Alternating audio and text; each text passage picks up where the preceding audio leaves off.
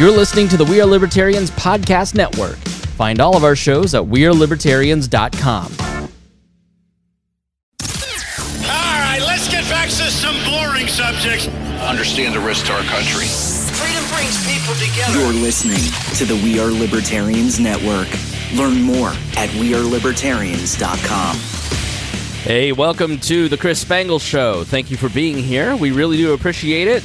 Today we are discussing The View from Eastern Europe. Listener Anna is a listener of the program, and she and I have had a lot of conversations over the last month about everything that's going on, and I thought it'd be interesting for people to hear her perspective. You know, Americans have never been invaded. Uh, we've been at war, but we've not been in the war, right? In the same way that a lot of our friends in the Balkans and the Baltic states have been, and Ukraine. And uh, she has a different point of view about Vladimir Putin and Russia and America that I think would be an interesting thing for many of you to hear. So, tune in now and stay tuned right after these messages. Hey, it's Ryan Reynolds, and I'm here with Keith, co star of my upcoming film, If, only in theaters, May 17th. Do you want to tell people the big news? All right, I'll do it. Sign up now and you'll get unlimited for $15 a month in six months of Paramount Plus Essential Plan on us. Mintmobile.com slash switch. Upfront payment of $45 equivalent to $15 per month. Unlimited over 40 gigabytes per month. Face lower speeds. Videos at 480p. Active Mint customers by 531.24 get six months of Paramount Plus Essential Plan. Auto renews after six months. Offer ends May 31st, 2024. Separate Paramount Plus registration required. Terms and conditions apply if rated PG. Warning this show is for adults by semi adults, so the language is sometimes strong and offensive. Uh, I don't know what I said. Uh. Welcome to the Chris Spangle Show. Our goal is to help you sound smarter while talking to your friends. If you struggle to understand politics, we explain it from an independent, libertarian point of view. With all of the irreverence it deserves, we toss out the screaming heads, put people before political parties, and give context to the news to make you think. Now, here's our host, Chris Spangle, a 15 year veteran of politics and media. Hey, everybody, welcome to the program. Again, my name is Chris Spangle. Sorry for the weird voice. Allergies. Allergies have started here in central Indiana, and I'm dying. Thank you for being here. Uh, like I said, we're going to talk about the view from Eastern Europe about the war in Ukraine between Russia and Ukraine. Um, weirdly, Ukraine has become a 51st state. Uh, if you watch the, the mainstream media or politicians, but we always begin every program by thanking our patrons, members of Wall Plus, WAL Plus. Join wallplus.com. You get all kinds of great benefits. First and foremost, a new show every week, Wednesday nights. They've been averaging 30 to 50 minutes. Uh, you can tune in at the $5 level, and if you're at the $10 level, you get to join in. So uh, please go. We- We've got an extra show every week now just for our patrons, and it helps us immensely. We are we are um, well, quite frankly, like I've said, I want to do this full time, and uh, to do that full time means I've got to make up income I'd lose from leaving a full time job. So we need you to join Wall Plus right now and uh, increase the amount of content. Man, I have like ten shows in my head that I I want to plot out, but I just don't have time. So I'd love to have the time to do that. Uh, and you know, greater assistance for our network hosts like our buddy Hodey Johns. Hodey is one of the best human beings alive, and he hosts Enemy of My Enemy over on the We Are Libertarians podcast network, of which we are a part. See all the programs right now at wearelibertarians.com. Thank you especially to our members. Uh, it's funny, Jason Doolittle said that I know that I'm last because you must have put these in order of those who joined, and that's exactly right. Our $100 a month members of Wall Plus, Lars Nordskog, Jake Edel, Matthew Durbin, Reinhold, Christy Avery, and Jason Doolittle. As you can see, that list of $100 folks has gotten a little smaller uh, as things, and so we really need you to help make up that. Uh, th- times are getting tough around here at the We Are Libertarians Podcast Network at a time we're desperately needed to expand our efforts in being a common sense news source that is trying to break down all these narratives. Listen, I've talked to a lot of you over the last couple months. Everybody doesn't know what to believe and everybody's really confused. And what we're trying to do is help sort some of that stuff out. And so join Wall Plus. There's our buddy Dion Curry, co host of the Pat Down with me and Miss Pat. Also, um, you know, one of the best guys that I know, and uh, really appreciate him. And uh, make sure you go uh, check out Now That's Debatable, which is a fun show. All right, enough of all this shameless self promotion. Let's get on with the program. Uh, joining us is Harry Price. Harry, please say hello. You're all going to have to unmute yourselves. You know, if you join Wall It is my Plus, then maybe we will become professionals uh, if we have a little bit more income here at the network. I think it's my fault. I I was that when I was moving my screens around so I could like make sure I can model the chats and stuff like that. So I apologize for that. to to, But I- emphasize the uh, you know losing those hundred dollar men the three or four of them i'm having having to use scott's toilet paper not only for my behind but also on my nose that's how listen please join our patreon help help me buy kleenex again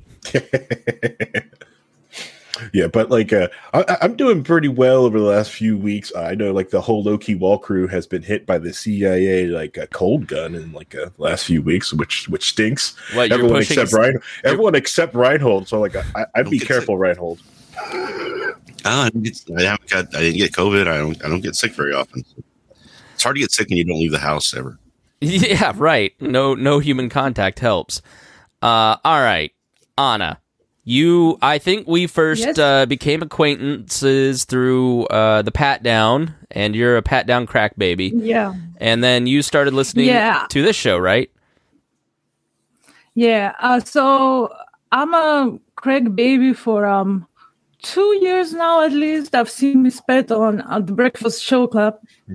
So uh, I looked up her podcast. Of course, she's hilarious. She's easy to get into.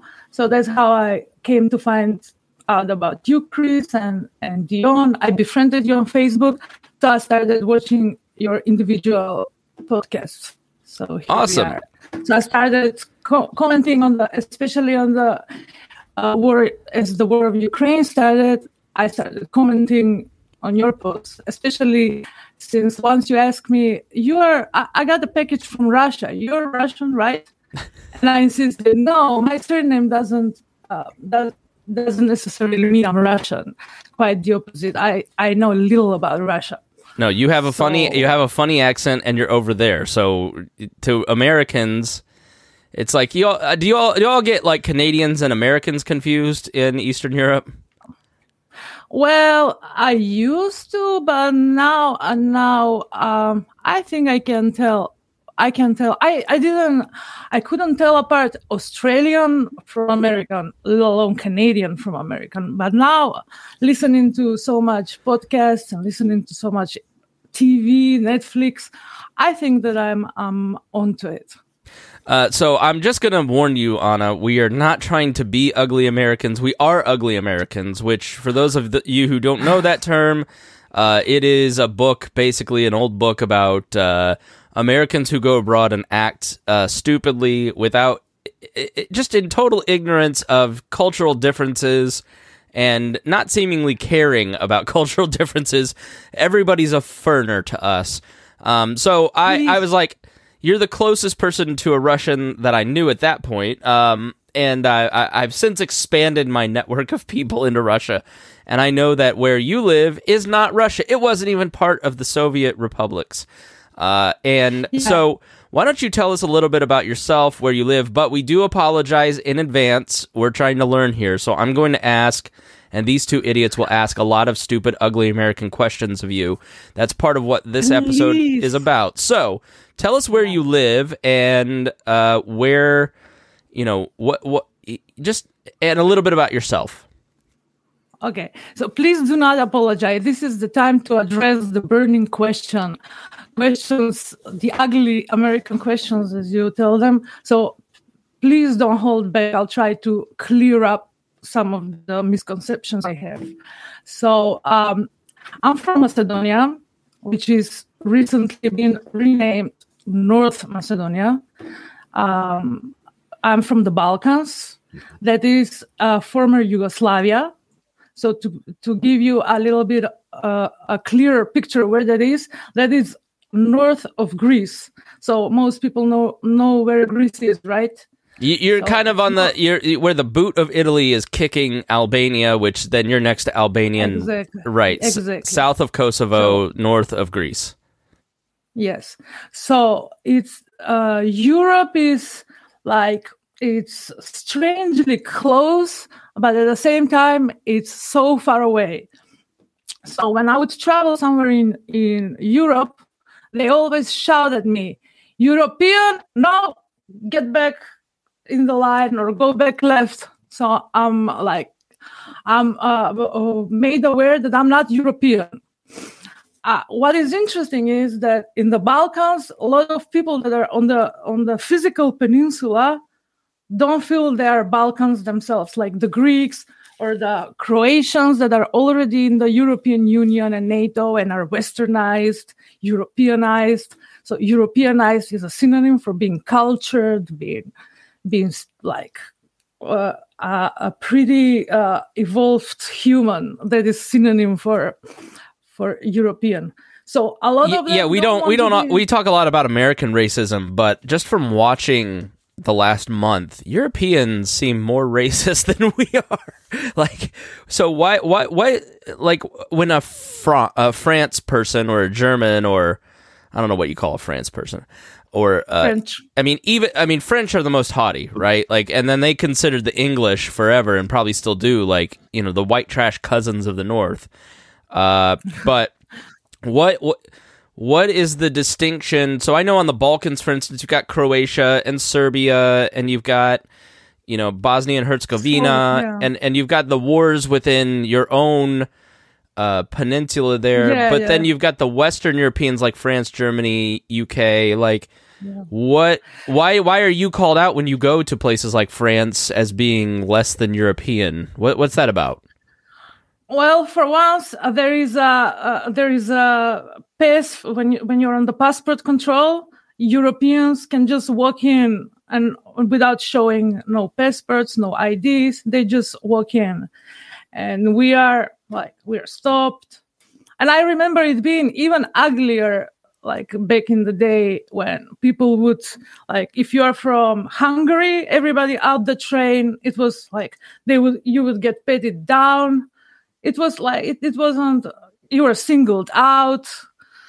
And to the point of racism uh, i've mentioned a few times that like 40 miles from my f- from my house there is an american um, base military base. And so we like we have a lot of americans here and um, i started realizing at one point we are not white and nobody like nobody could grasp that because people don't think about race or they don't think that they think about Now hold on, much. Anna. Harry, let's just zoom in here on Anna. Uh, Harry, what do you think? Hmm. I'm gonna have to go. Yeah, I'm gonna go white. what What do you mean by that? Like, because to to Americans who have uh, much more, uh, oops, sorry, Harry, much more like clear racial boundaries. Like, I think uh, you know, America has so many different cultures in it. In Europe, well that's, it, that's I, I've talked to a lot of, of pat down, uh, a couple pat down people. Like one said to me, uh, "This is just a war against white people. I don't really care." I was like, "W- "Well, that's not cool." like, so I, I, but I didn't understand that mentality. So, like, when you say you're not considered white, who is white, and why are you not white? Well, because to Americans we- that sounds silly.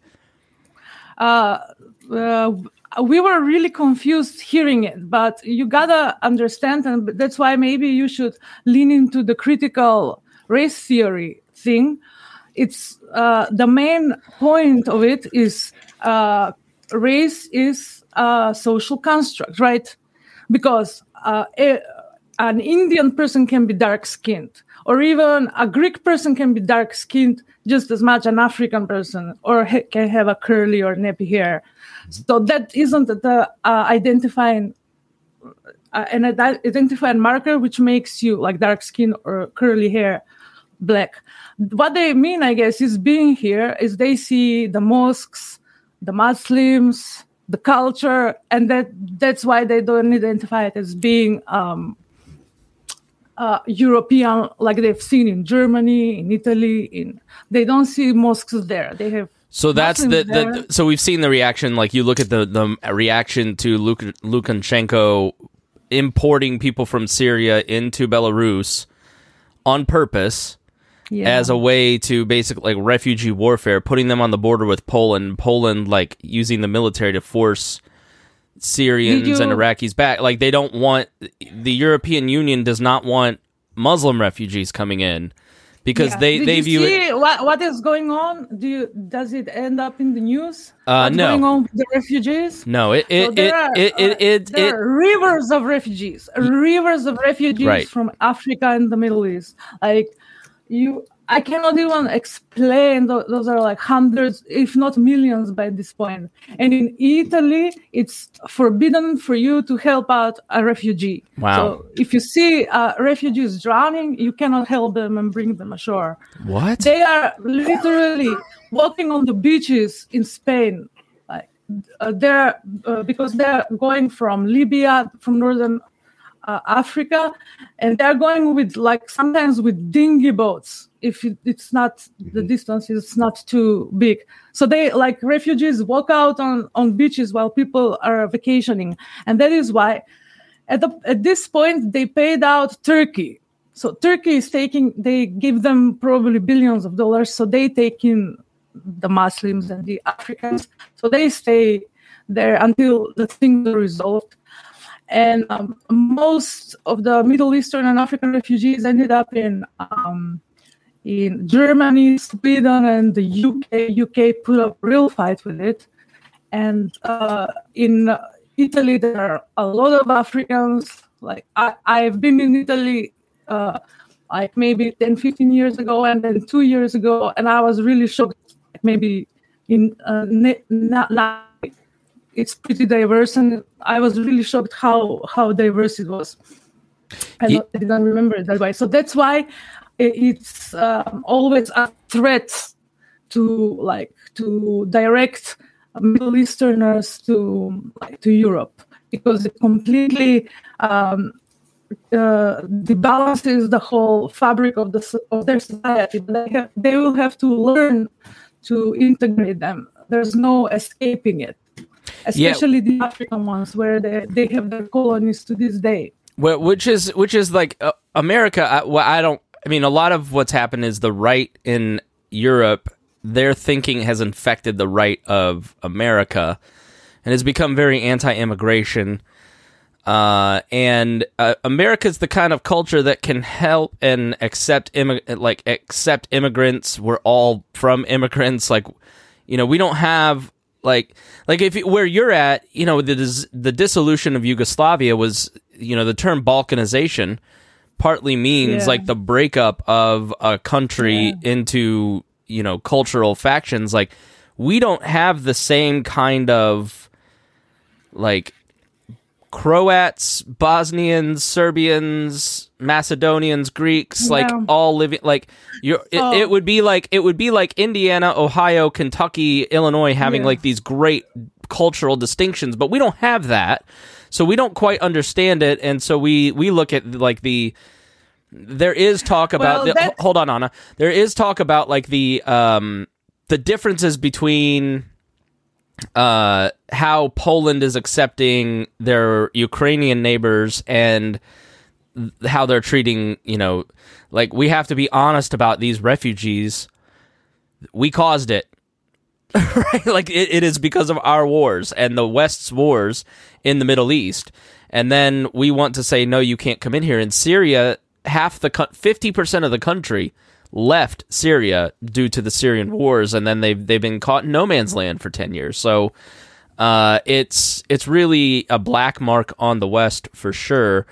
Um, but we are confused in general about why Europe, like to us, why wouldn't I mean Germany's the most welcoming towards refugees of the country, but there's such anger over it that a lot of us in America don't get it uh, because we you know our airport has a muslim prayer room and and you know like it's it's just part of our culture i grew up in a in a city that's 2% muslim and 98% white but you know hopefully they weren't treated all that differently. Um, but obviously, America does has have its issues with race, as we've talked about. But so you know, when you talk about you and I talked about Yugoslavia, maybe you can explain what Yugoslavia was, and you know, you're around our age. You know, you're so like in '91, I was in first grade. That's when your country was formed. Yeah, I Uh, was a kid when um uh, when it fell apart, but I remember uh like I remember a lot of it because it's hard not to remember it. For example, Ceausescu that wasn't Yugoslavia, but it of course we were glued to the TVs as the Eastern Bloc started falling apart. So first, can you explain who Ceausescu Wall who Ceausescu was? the Ceausescu was the president, like dictator, president of Romania. So he was um, caught. There were there was unrest throughout Eastern Europe. Balkan isn't part of the Eastern Europe; it's southeastern. So um, he was caught. They measured his. They took his uh, blood pressure and they shot him. So that was on TV. And as a kid, you see that you are stunned. You, you've never seen a live execution before. And the next day, the uh, the teacher comes in with press clippings and tries tries to explain to you what happened and how this doesn't affect what's going on here. But it did, of course, it did affect affect it. Yugoslavia started breaking apart. Um, so now it's becoming clear what was going on. Serbia, which is like a satellite, a satellite uh, republic of Russia, much like Belarus, uh, first started going at Croatia. They had like maybe one or two year war. Then they proceeded, uh, and the Croatians are Catholics. So Serbs are Orthodox Christians like like the Russians, and the Croatian are Catholics. So they proceeded going uh, south to Bosnia. Bosnia is even more complex. It's 30% Muslim, 30% Catholic, and then the rest is mixed or Orthodox. So that that was a civil war, which was which was I cannot explain how bloody it was. It was beyond description. Some of it is on YouTube, but I wouldn't recommend it.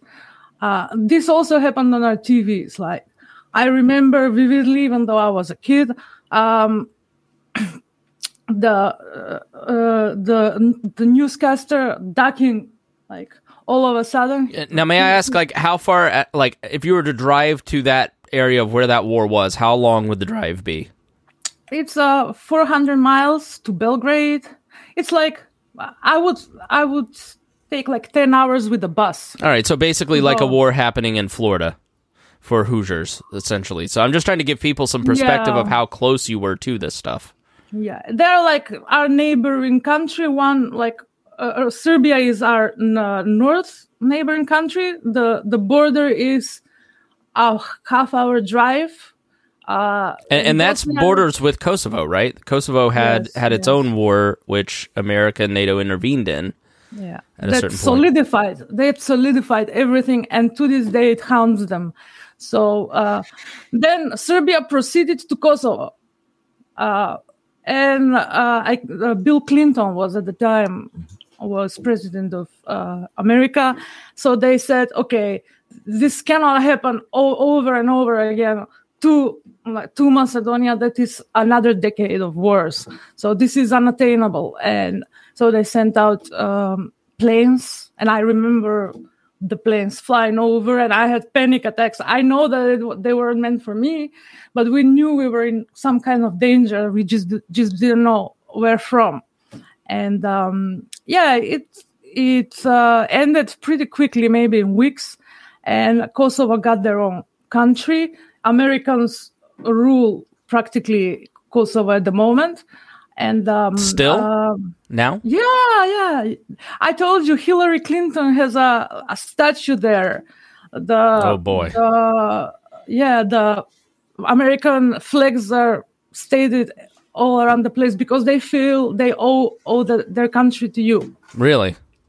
Yeah, Um, Albanians love you. Albanians love us. Cool. All right. Yeah. Yeah. So, so just to like get, add another layer to this, you know, Yugoslavia is this country that that basically flirted with you know the USSR and then eventually rejected it. It was a socialist Yeah. country. It had you know Croatia, Bosnia, Serbia, Macedonia, uh, you know all these different countries within it. They had a rotating presidential thing. Slobodan Milosevic, who was uh, aligned with Russia, was sub- sub- originally seen to be this um, and they were on the eastern side and, and he was supposed to be like this reformer but then he ends up becoming a brutal dictator. There's two separate groups within Serbia in the north and then, then south in the in Kosovo.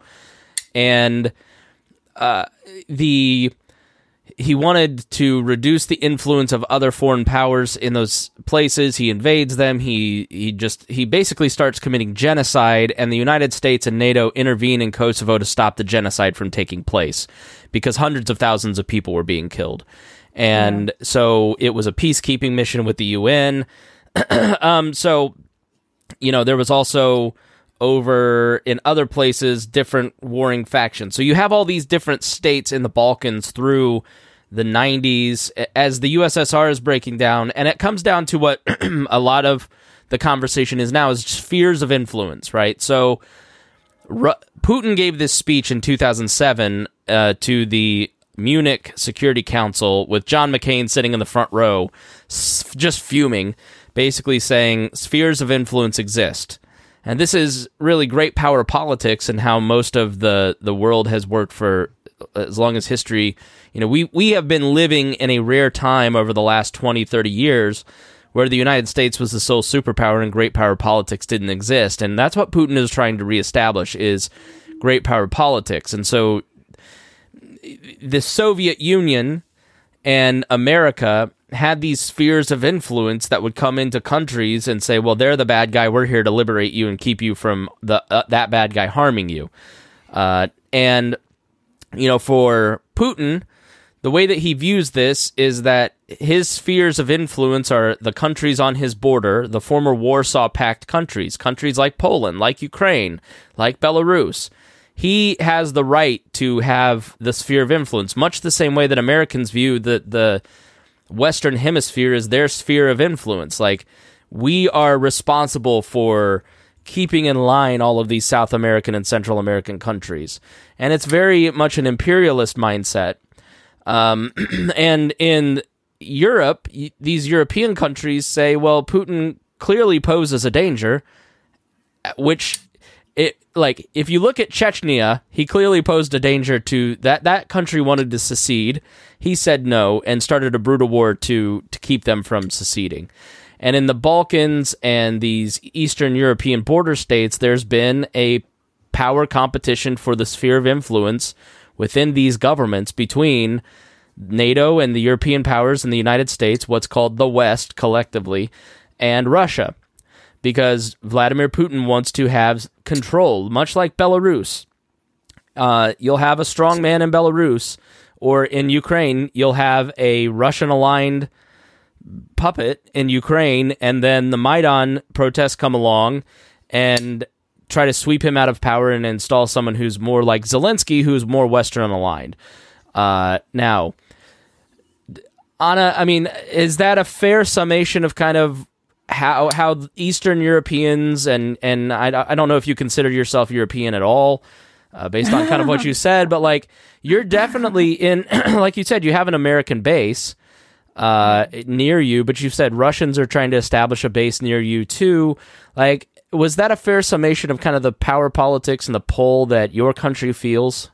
Yeah, and uh, now with what's going on in Ukraine, now it's clearer than ever that this is not just assumption or speculation.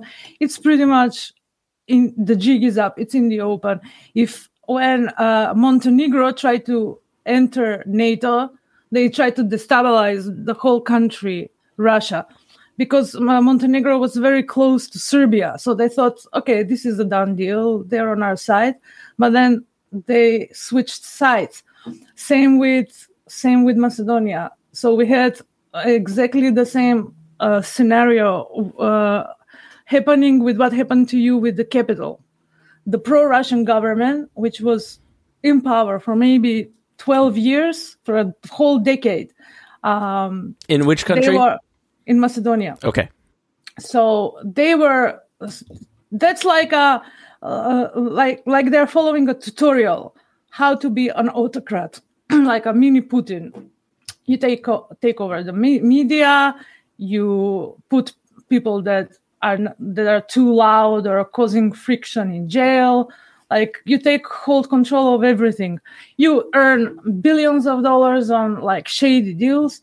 So a pro-Western leader, which he resigned because he was pissed at Europe uh, when he lost the elections because he wouldn't get money as, and he would put his life in danger. So they he, gained momentum with some um, with uh, colorful, colorful revolution, so-called similar to uh, what happened in Maidan, and they stormed uh, uh, the parliament. We have a parliament. So there, there were Russian spies, Serbian spies, and then CIA or um, Americans saved the politicians, like uh, the whole political, uh, pa- uh, the, the all of the politicians that are in power were in the parliament that day because they tried were trying to form govern the government. So they swooped them away because they were about to be killed. Like it was it, it was crazy. And from that on, uh, from that moment on, everybody kind of uh, uh, smarten up because the Europeans as, eh, as well as Americans, they just left us be for a time for a while. Okay, you're an, especially in the Obama years, they thought we are not going to be uh, the uh, the world policeman. You're an independent country. You can do your own thing, but that isn't how things turned up to be. So Putin came in and like and like playing Monopoly. He took over the Macedonian politics, the Montenegrin. Serbia will never be in NATO because NATO bombed bombed uh, Serbia, but they are trying to get into European Union.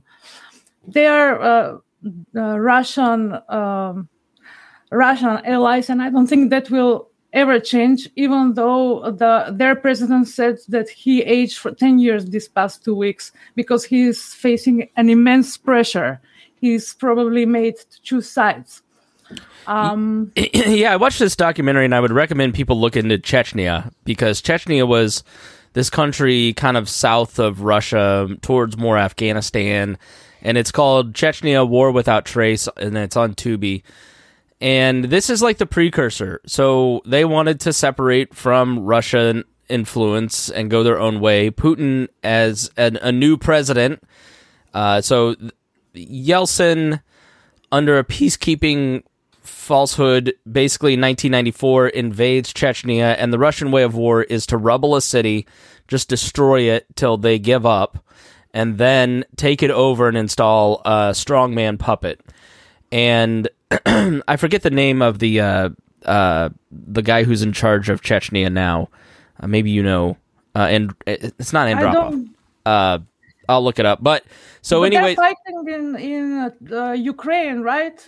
So yeah, so my my point is that like all these countries like your country and Poland and all these other countries had just elected pro-democratic, you know, anti-Russian sphere of influence politicians and saw basically the war crimes that were being committed in Chechnya and said we don't have the money for our own defense. We need your help. That's why the NATO expansion took place was a reaction to the to what happened in Chechnya because countries like Macedonia said we don't have the ability to fight this.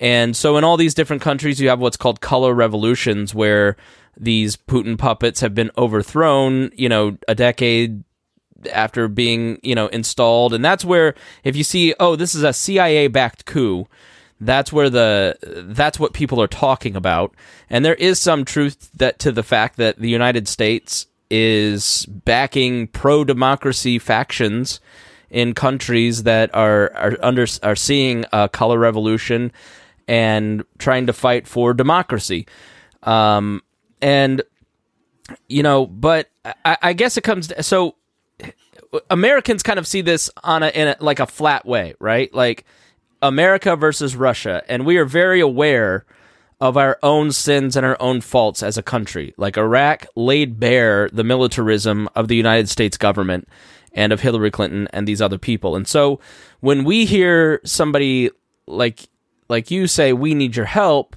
we kind of identify with the Barack Obama going, well, we're not the world's policeman. We we lost a lot in Iraq. It didn't work out. We saw Abu Ghraib. We saw these things.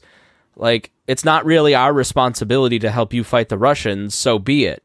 I mean, how how do you view that? Like, how do you how do you and a lot of your country men and women like view the United States? Because that's how we view ourselves, which is a, a, militaristic country that doesn't want to go around policing the world and shouldn't have to. Uh, do yeah. you all kind of agree with that? Like, do you see a moral equivalence between Russia and the United States in the way that we see? Because that's how we kind of see it, uh, right or wrong. There's a yeah, there, there's like a strong divide, and this this decade of pro Putin, everything pro Russia and they listen they don't have to explicitly say we love putin and we're pro russia but the whole uh, concept and the whole way of thinking is including how do you view america. So maybe half of them think and i don't want to play with game with uh, numbers so i'll say one half of them think that americans are this imperialistic not just americans but europe as well the west are these imperialistic colonizers that go around uh, the world and terrorize people, steal their steal their uh, goods, the the diamonds, the the oil, the everything. The yeah, and let, let me say a lot of that is absolutely true. But what Russian propaganda does is it takes those nuggets of truth, like the hospital bombing, and just repeats that and says, "Well, we get to do what we want because they did exactly. this." And then the other the other half of mm, the the public, the people are more okay. We cannot be aligned with a madman like Putin. Like we cannot live in a non like di- dictatorship. It's just non-attainable. It's not a good way to live. It's just not who we are and not who we are striving to be, and it's just morally wrong. So it's like butting heads. These these two points are butting heads, and I think that um, that everybody, just like NATO United, it's the same with the media. Everybody woke up to the truth that you cannot play with propaganda. You cannot just uh, write it off to freedom of speech and just let them be because it will do so much harm. It's you. It's beyond yeah it, the, the, the, the calculus changes when russia invades a country and starts bombing hospitals and basically the largest second largest or the largest country in europe and they start treating it like chechnya and rubbling it and i mean so where will they stop right? Right. Yeah so i mean i've i've heard this described as europe's 9-11 and you know uh, for a place like macedonia your 9-11 where it no longer becomes like this which team are you going to pick? They're both bad options to, oh, America's not invading Ukraine. Putin is invading Ukraine and killing children and bombing hospitals. So is that an accurate description? Like, and, and if so, mm-hmm. like what, what changed when Russia invaded Ukraine for Macedonians? I was like the morning when I woke up, I had this feeling the next day. I had this feeling like something horrible happened to me, like something personally horrible, like my life changed. That that was the feeling I had that nothing's gonna be the same. That we are in a um, in a state of danger. That our peace can can be uh, retrieved at any point because the Ukrainians didn't, many of them didn't think that it will come to this. Like this wasn't even in their wildest dreams. They knew that something might erupt, but not at this, like at this level. So um, mm, as far as Americans are, they they think that you provoked it. Like uh, Russia had asked, has that, but not all. Like some. Uh, that uh, Russia has asked you nicely don't poke us like don't uh, put nato in our on our borders just keep keep your distance and you keep on um, refusing to do that and uh, provoking them so now they have to like to act that's that point i'm uh, how, how do you where do you come down on that I come uh, down on uh, even though things are complex and nothing is like black and white. There's a lot of gray area that maybe we some of it we're not aware of. Ukraine is a is an independent sovereign country that has its um, its right and liberties to to go into NATO or not go into NATO. And even if they don't uh, see eye to eye on some things, this type of war is absolutely unacceptable. I, I mean, I don't know what to say. I, I I'm dumbfounded. And again, where will they stop? They're obvious, obviously. Uh, not to mention that Putin seems to be in some type of. He was always cool, calm, and collected, but it, lately he's unhinged, as many of Americans say. That is pretty much correct. He seems um, uh, uncalculated. You cannot know where he will go next. So that's a scary prospect and scary thing to to see because uh, the NATO head Stoltenberg mentioned Romania. Uh, also, your yeah, your president. Bo- he they mentioned Bosnia. They they're sending uh, troops to Bosnia, trying to to strengthen them, and Georgia in Asia. So A- and how do macedonians and you yourself feel about americans starting to put troops into these countries like do you do you resent the fact that there's an american base in your country No, not at all. It's in Kosovo. It's not in my country, but it's really close, close to the border. And uh, the America Americans have a huge uh, embassy, like it has under underground. But like it's it's a strategic. It's a really important strategic place. It's obviously somewhere between the west and the east, and that's why they position themselves here. But I don't resent it at all. I feel it as reinforcing and and sta- stabilizing force, not the opposite way around because we've seen Americans, unlike Europeans, and I've been banned on Facebook from saying that this. Um, Americans have been proactive every time something, every time something happens. Americans come in and try to like to to restore it. They've always been respectful. They've always held held their word. But the Europeans are like um, we can be bothered, but I think they've been snapped out out of it. They just like their nice life, which is luxurious and and it's with nice standard. But this change, obviously.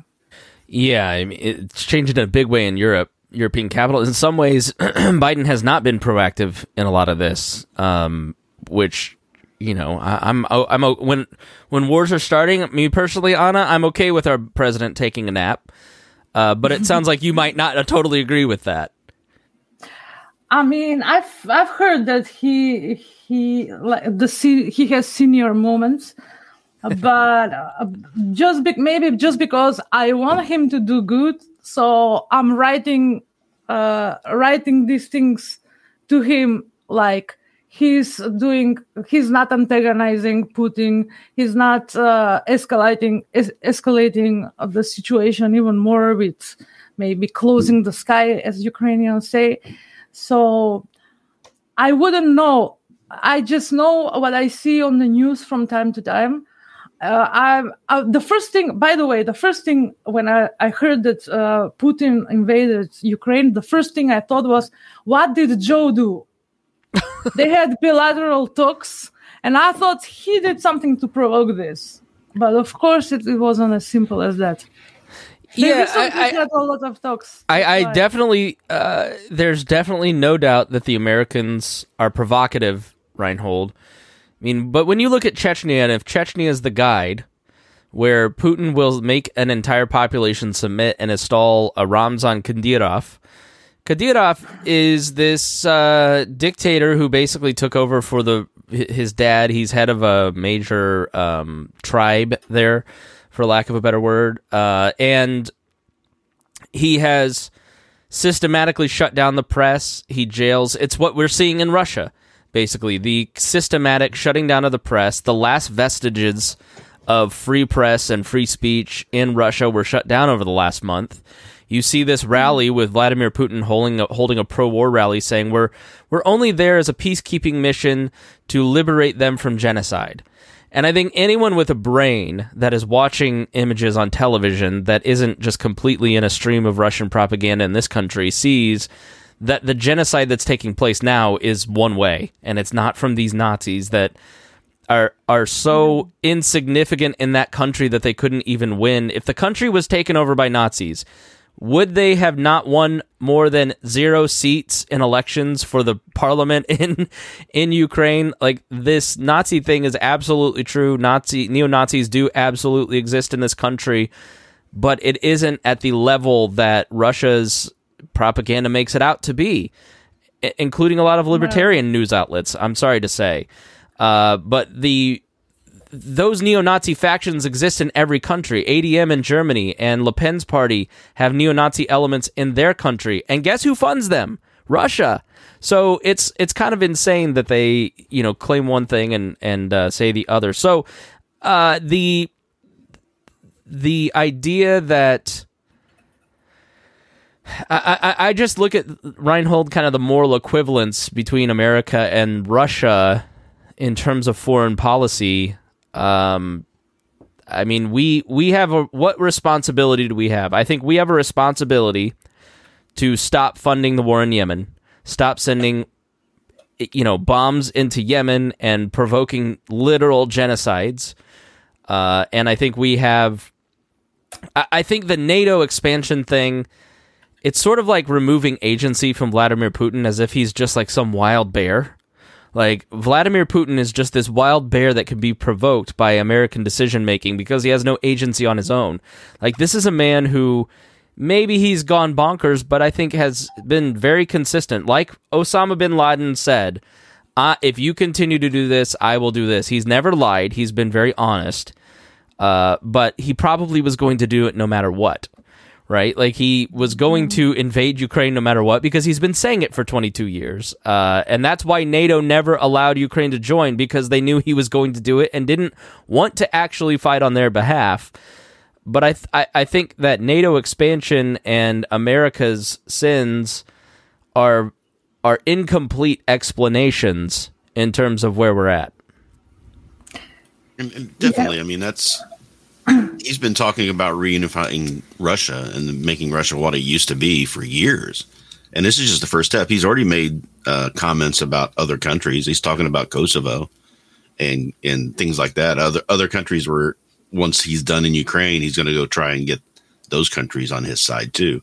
Um, the ironic thing is that his actions, the way he did it, uh, without trying to gain any consensus or any support from anybody. Yeah, he should have done what America did and lied to the world community. He didn't lie in the right way, in the right channels to, to actually get his war like America did in Iraq. Right. He didn't have any support at all. So now the whole world is turning against him. And all these countries in Eastern Europe who were on the fence on whether to join NATO, not join NATO, stay with Russia, keep the, and try, it was trying to do a balancing act between the two countries to to have trade and and good relations with both are starting to just go, hey, can we join NATO now?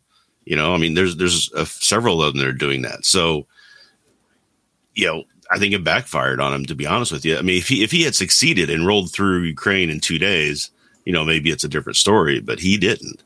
He it's it's been an abject failure, in my opinion, on everything he's done. Yeah, Anna, does the fact that the Russian military suck complete ass. Does that give you any comfort? oh yeah, it, it's not only comforting; it is also very pleasurable, and it feels like the good guy. Uh, when in the movie, the good guy wins. Like that's sort of, but I don't want to be overly hopeful. Like um, also, I try to remember those are by all accounts those are kids that some of them weren't even told they were going to war, but they were going training or they have no clue where, where they ended up. And um, so that's like that's the hu- humane, as always, uh, side of it. But for now, it seems it seems pretty promising that the Ukrainians might actually pull pull it off. Like they they might even win it. They might even they might even win it, and it won't drag out. It's at this point, it seems like that they they don't have manpower. They are demotivated. Again, from what I've read and and seen, um, uh, they uh, the terrain is hostile. People aren't helping them. Uh, they cannot rest. They cannot uh, maintain the uh, the weapons and the and the vehicles. So, uh, but that also uh, makes them even more uh, aggressive. There's like there, there's this um, story from about Putin that everybody the the mouse story.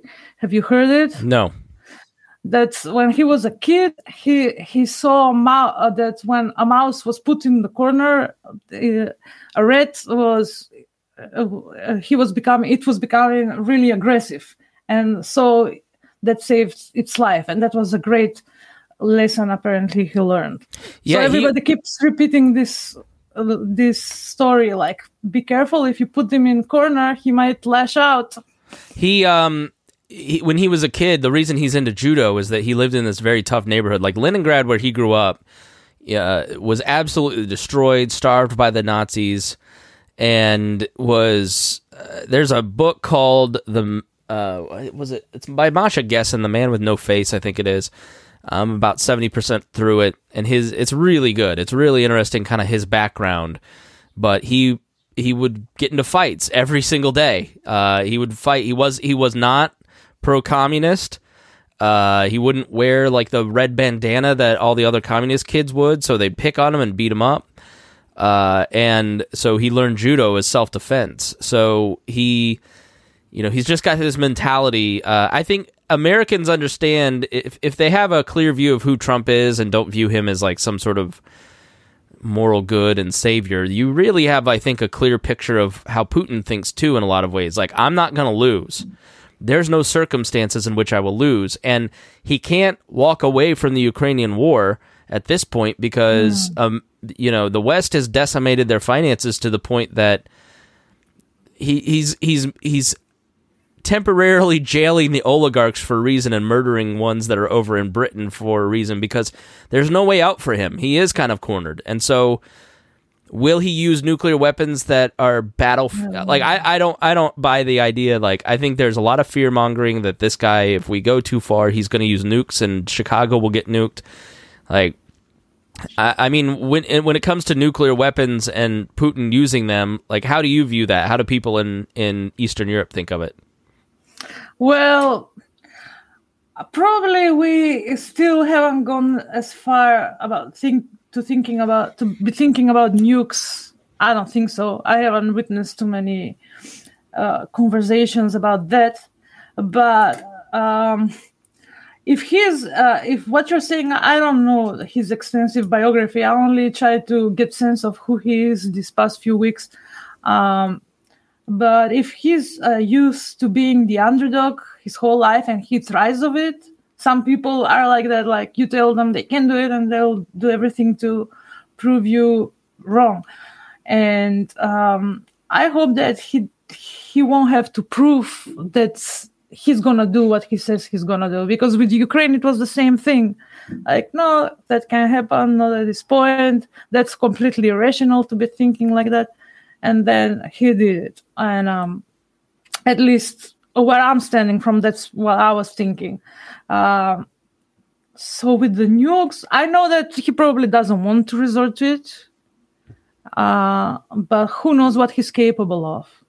If he thinks he's, he has nothing to like, nothing to live for, like there's there's no options for him like other than jail or death or or exile who knows if he'll he's willing to take down the whole world with him. I don't know, but uh, again, the, even more so, the fact that they seem the Russian military doesn't seem to be as um, as modernized as like they haven't been tried as much in in modern capacity. That also is kind. I don't know how nukes work, but for some reason that also gives me some level of comfort.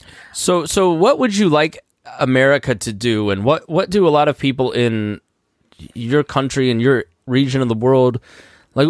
What really do they want from America and its government? Right in uh, the Ukraine scenario, or that that and for their own personal. So give us both.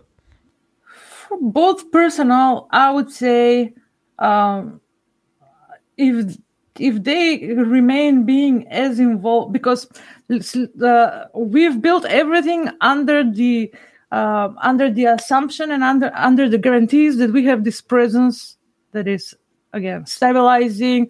Uh, uh you probably give a lot of money with uh, with the infrastructure and probably projects.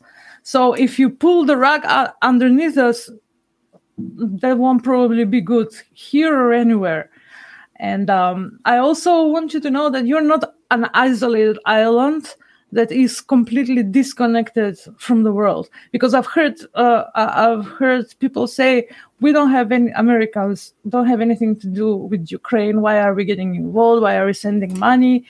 And obviously, it's it's not like that. I mean, to me at least, it's obvious because you've you've said it's power politics, right? you've been involved in that level of politics, involved in the world again since forever, and um, of course you are involved. So, so, so long story short, keep your promises of security guarantees and don't just throw you to the wolves. Is that a good yeah yeah at this point yeah at this point yes that would be um, but i have every every belief that there's no reason for me to believe that's not gonna be like that. Do you, do you trust America to fulfill those promises? Um. Well, that's that's good enough. You can stop there. We heard yeah. you. uh, no, go ahead and finish the thought. Like, de- de- depends what America is. Again, Bush was a really good friend of, of Macedonia. Like, he loved us. Like, he made such gestures that he didn't have to do. He came here. He came over. Like, and I have seen that after he left the presidency, a lot of his uh, colleague politicians that loved him as well for that, like very hearty, very like people, people, uh, people person. Uh, Obama, he was very intellectual, also very beloved, but he pulled pulled back a little bit. Uh, and in those years, that's what uh, allowed Putin to to come in in this region and and grab a hold of it. Trump. So it depends what America is at the moment. In, in short. Yeah. Right. Bipolar. So yeah, believe me, we're all tired of it too. You, so yeah, it sounds like if America is unstable, then it sounds like your region is unstable too. Is that yeah, fair way to yeah, say it? Absolutely, absolutely. If you feel Ukraine, if, you're uh, uh, occupied with what's going on in Ukraine, you can imagine the leader of, of the free world how that what effect does it have? Because europe sure, surely isn't that like they're really sleepy and really but i think that it's a wake-up call for everybody that things won't just happen on themselves. Harry europe is low t is what i'm hearing from her very low, very low T, and it just also shows like, uh, you know, Europe kind of sucks. You know, it's half the reason why like uh, England tra- got the heck out of the EU. You know, come on. You know, they've shamed everyone for doing any world policing, but won't do any of their own. You know, they're mm. completely shameful of it. So, so like, do you consider the base in Kosovo is that world policing? Like, like where, where in your in your view, like, where's the line between fulfilling the promise and being proactive and going too far like the you know uh, the difference between w- what does that look like? Because to, well, to us we're, yeah. we're americans are maximalist. We're going to go in and put boots on the ground do a no fly zone or we're going to never talk to any country unless that's trade right? Like there's no real in between. yeah so like what is that what does that look like to to people well, in your region well, the day when Ukraine got invaded, uh, people from Kosovo on a on an official level asked the Americans to make the base permanent, like to be a permanent fixture. So it has its own uh, function that is beyond just a base. And I told you, I've seen uh, uh, not only soldiers, but people who work there as, as contractors. And many of them actually got married here, live here. So they're ingrained in the society. And um, so talk to them when I used to be on Tinder. So where, uh, how long? Yeah. Have you ever dated an American soldier? Let's hear it. Let's stop there. Let's skip the important stuff. yeah, yeah. Uh, did how did how did it go? he's uh, he's back in uh, in America and he has a kid, but he's a real good friend he's per- like perfect gentleman. Very nice. Good. We're glad to hear that you know international relations are going well. so back to back to like the you know w- what does fulfilling that promise that you you'd like to see America keep? What does that look like versus oh God, what did Joe do now? what is the keeping of the promise? Again, just just be the stabilizer, like just be uh, the ideals you uphold. I know that within your society you would want that for yourselves, right?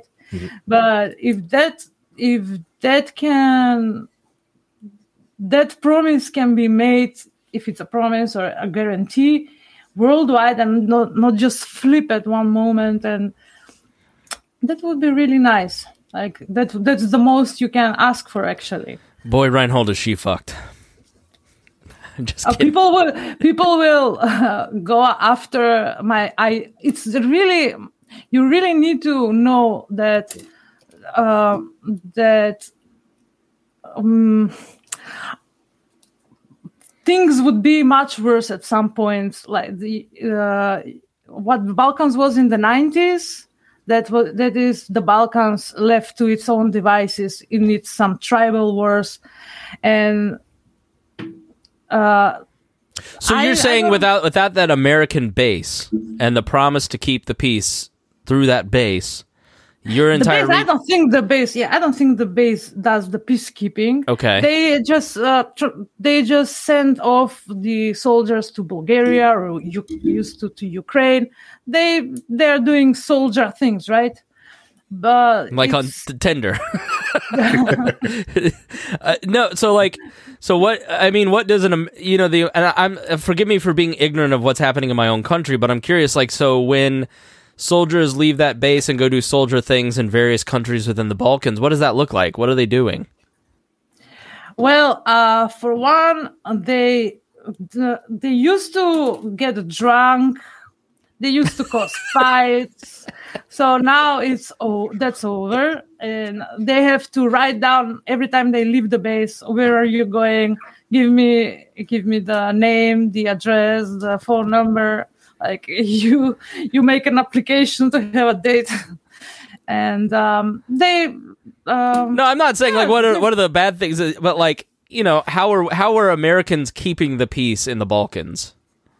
No, they, uh, they ha- yeah, it's just diplomacy. The soldiers, they like quite literally they're doing soldier things they're doing military exercises they fly the choppers they uh, you know military life. But it's not and like but, I, I, but it's not like you know where we're invading people's homes and helping no, aid no. the american government shut down foreign no, media. Right. It's mostly training because the you know we're giving we're giving um, military weapons and things like that, you know, helicopters and planes and, and anti tank weapons, things like that to these people to help def- them defend themselves, but they need trained on that equipment too. So, mm. and there's military stuff that we can teach them because we've had a lot of experience with military stuff and, and fighting wars. So, you know, we're just passing on that to help them uh, protect themselves. It sounds like to me. But. Dion says, Anna, as a black American, don't trust them motherfuckers. Yeah, he was black, so he was? Oh, there you go. Uh, Dion also said she has a drone flying over her house. That's why he's a perfect gentleman. and they stopped getting drunk, Chris. That's how they're keeping the peace. It's like- um, well, I think this is. Keeping is within diplomacy. That's the the main thing. Yeah, I um well I appreciate your view. I mean, I, I I would open it up to you to you know any final thoughts like kind of give us a summation and you know and, and if you, you I know you're starting a podcast, uh please tell us where we can follow you. Yeah, well, um, it's in Macedonian, so there's that at this point. So as soon as I uh, as I started running, then I'll think about switching internationally. But yeah, my Facebook profile and I have a site, and I just uh, did the pilot the pilot episodes. I'm starting it off. Yeah, I won't. I mean, I won't torture you through the name because it's it's not in English. All right. Well, look uh, Anna A N A C H U S H K O V A if you want to go find her Facebook profile. Um, give us your final thoughts. Like, you know, you, you have millions and millions of Americans listening. What would you say to them? Um, yeah, well, be don't don't lash out at, at what's going on in Ukraine at the moment. Like uh, we deserve those funds and that attention as well, because it is really tied to you in a way. So In what way? every- and how does it how does it really affect us? Well, the the international policy. Let's not talk resources. I really didn't want to go there. The the the natural resources that you have access or don't access to. Germany, for example, lost its main source to gas because of the, of the sanctions with Russia, and it had to be in solidarity to the So- Americans. So, in a sense, you're arguing to Americans and especially libertarians like us, like your economic situation is tied into global security and peace. Well, uh, it's just like uh, what COVID taught us. It's it's because it's a virus in a province somewhere in, in a I in a place that I can name. It doesn't mean that it doesn't affect you, but it, because it can very easily come to that point. Maybe I cannot tell you the exact path which will come there, but the the world is a global village at this point, and everything is affected the inflation, the gas prices tells you that, right? Yeah, like the Kentucky pensioners who, when Bo- Biden implements these sanctions, lose their damn pensions. Like it's just Yeah, I didn't know that. When you look at sanctions, like we look at it very, like it's very short sighted. Like it doesn't really curtail him, and it just hurts the Russian people. I mean, is that how how many people in your region would view sanctions and economic sanctions like that? No, the um, there's no oil. Like the the flour went off the shelves. Um, so everybody's and everything is so expensive. Hmm. I think I feel that we are more sanctioned than Russia is at this point. Really? Why? Yeah, because of the so an average uh, salary in Macedonia is 400 euros monthly. That's 450 dollars. Wow. That's the the only Who is uh, who is sanctioning Macedonia? no i'm not saying anybody is sanctioning sanctioning it i'm saying we are as if somebody is sanctioning us just because we have the same effects just because of, of that situation the gas prices the the bread prices the the food prices and um, so everybody is affected but we have a lot less to live on right Mm. but I don't think we're blaming anybody for it. It's just it's just one it's one of those interesting times that we have to live through, I guess. Harry, that's why China's Belt and Road investments, not military security guarantees, but investing in local countries like south of the, the equator. That's where it's been smart, Harry. Yep, doing the, the Belt and Road Initiative, you know, comes in and gives those, those cheap loans, possible of security, also from the Chinese government, also selling military weapons, doing trying to do the like pseudo world policing that the U.S.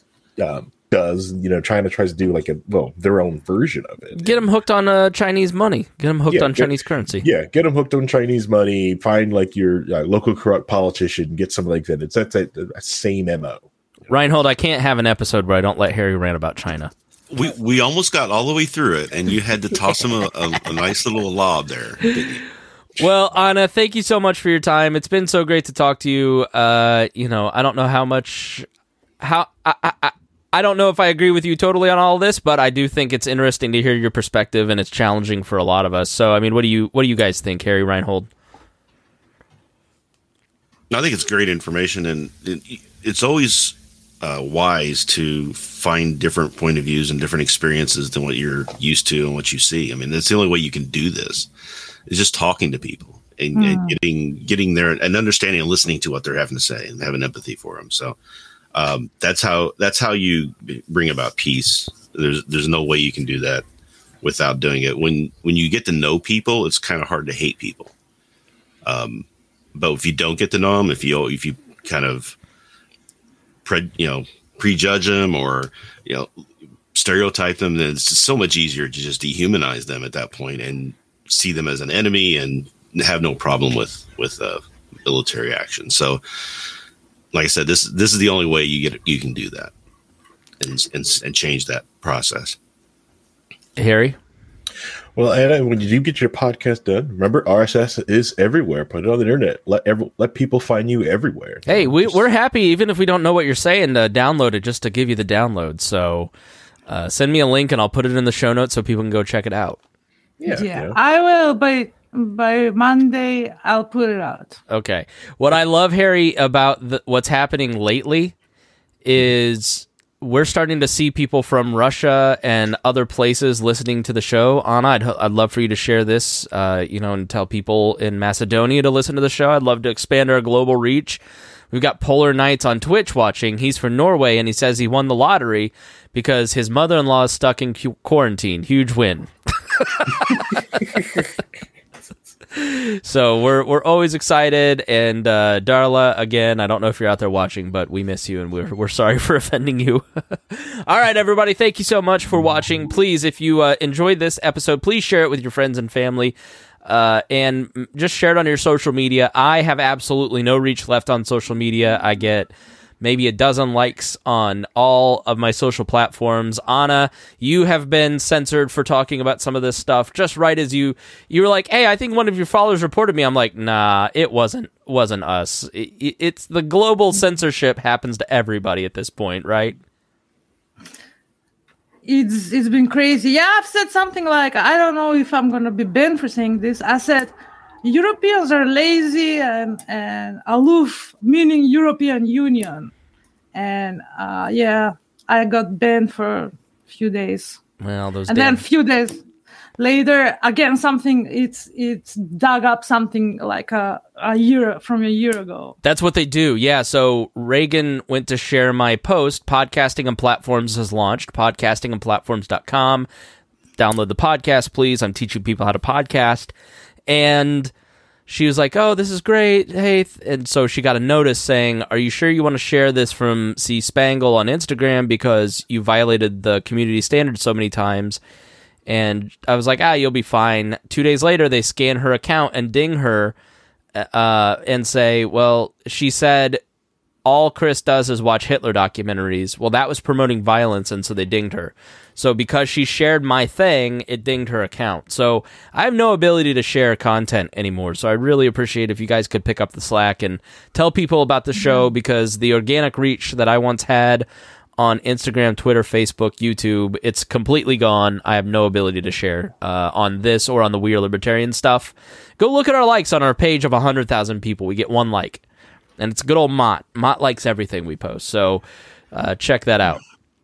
So this is the last vestige of independent thought, as Stephen Miller, not that Stephen Miller, says. So thanks for watching us. We really do appreciate it. And thank you to Anna for sharing your perspective. It's been uh, awesome to hear it and uh, great. So thank you, and we will see you again soon.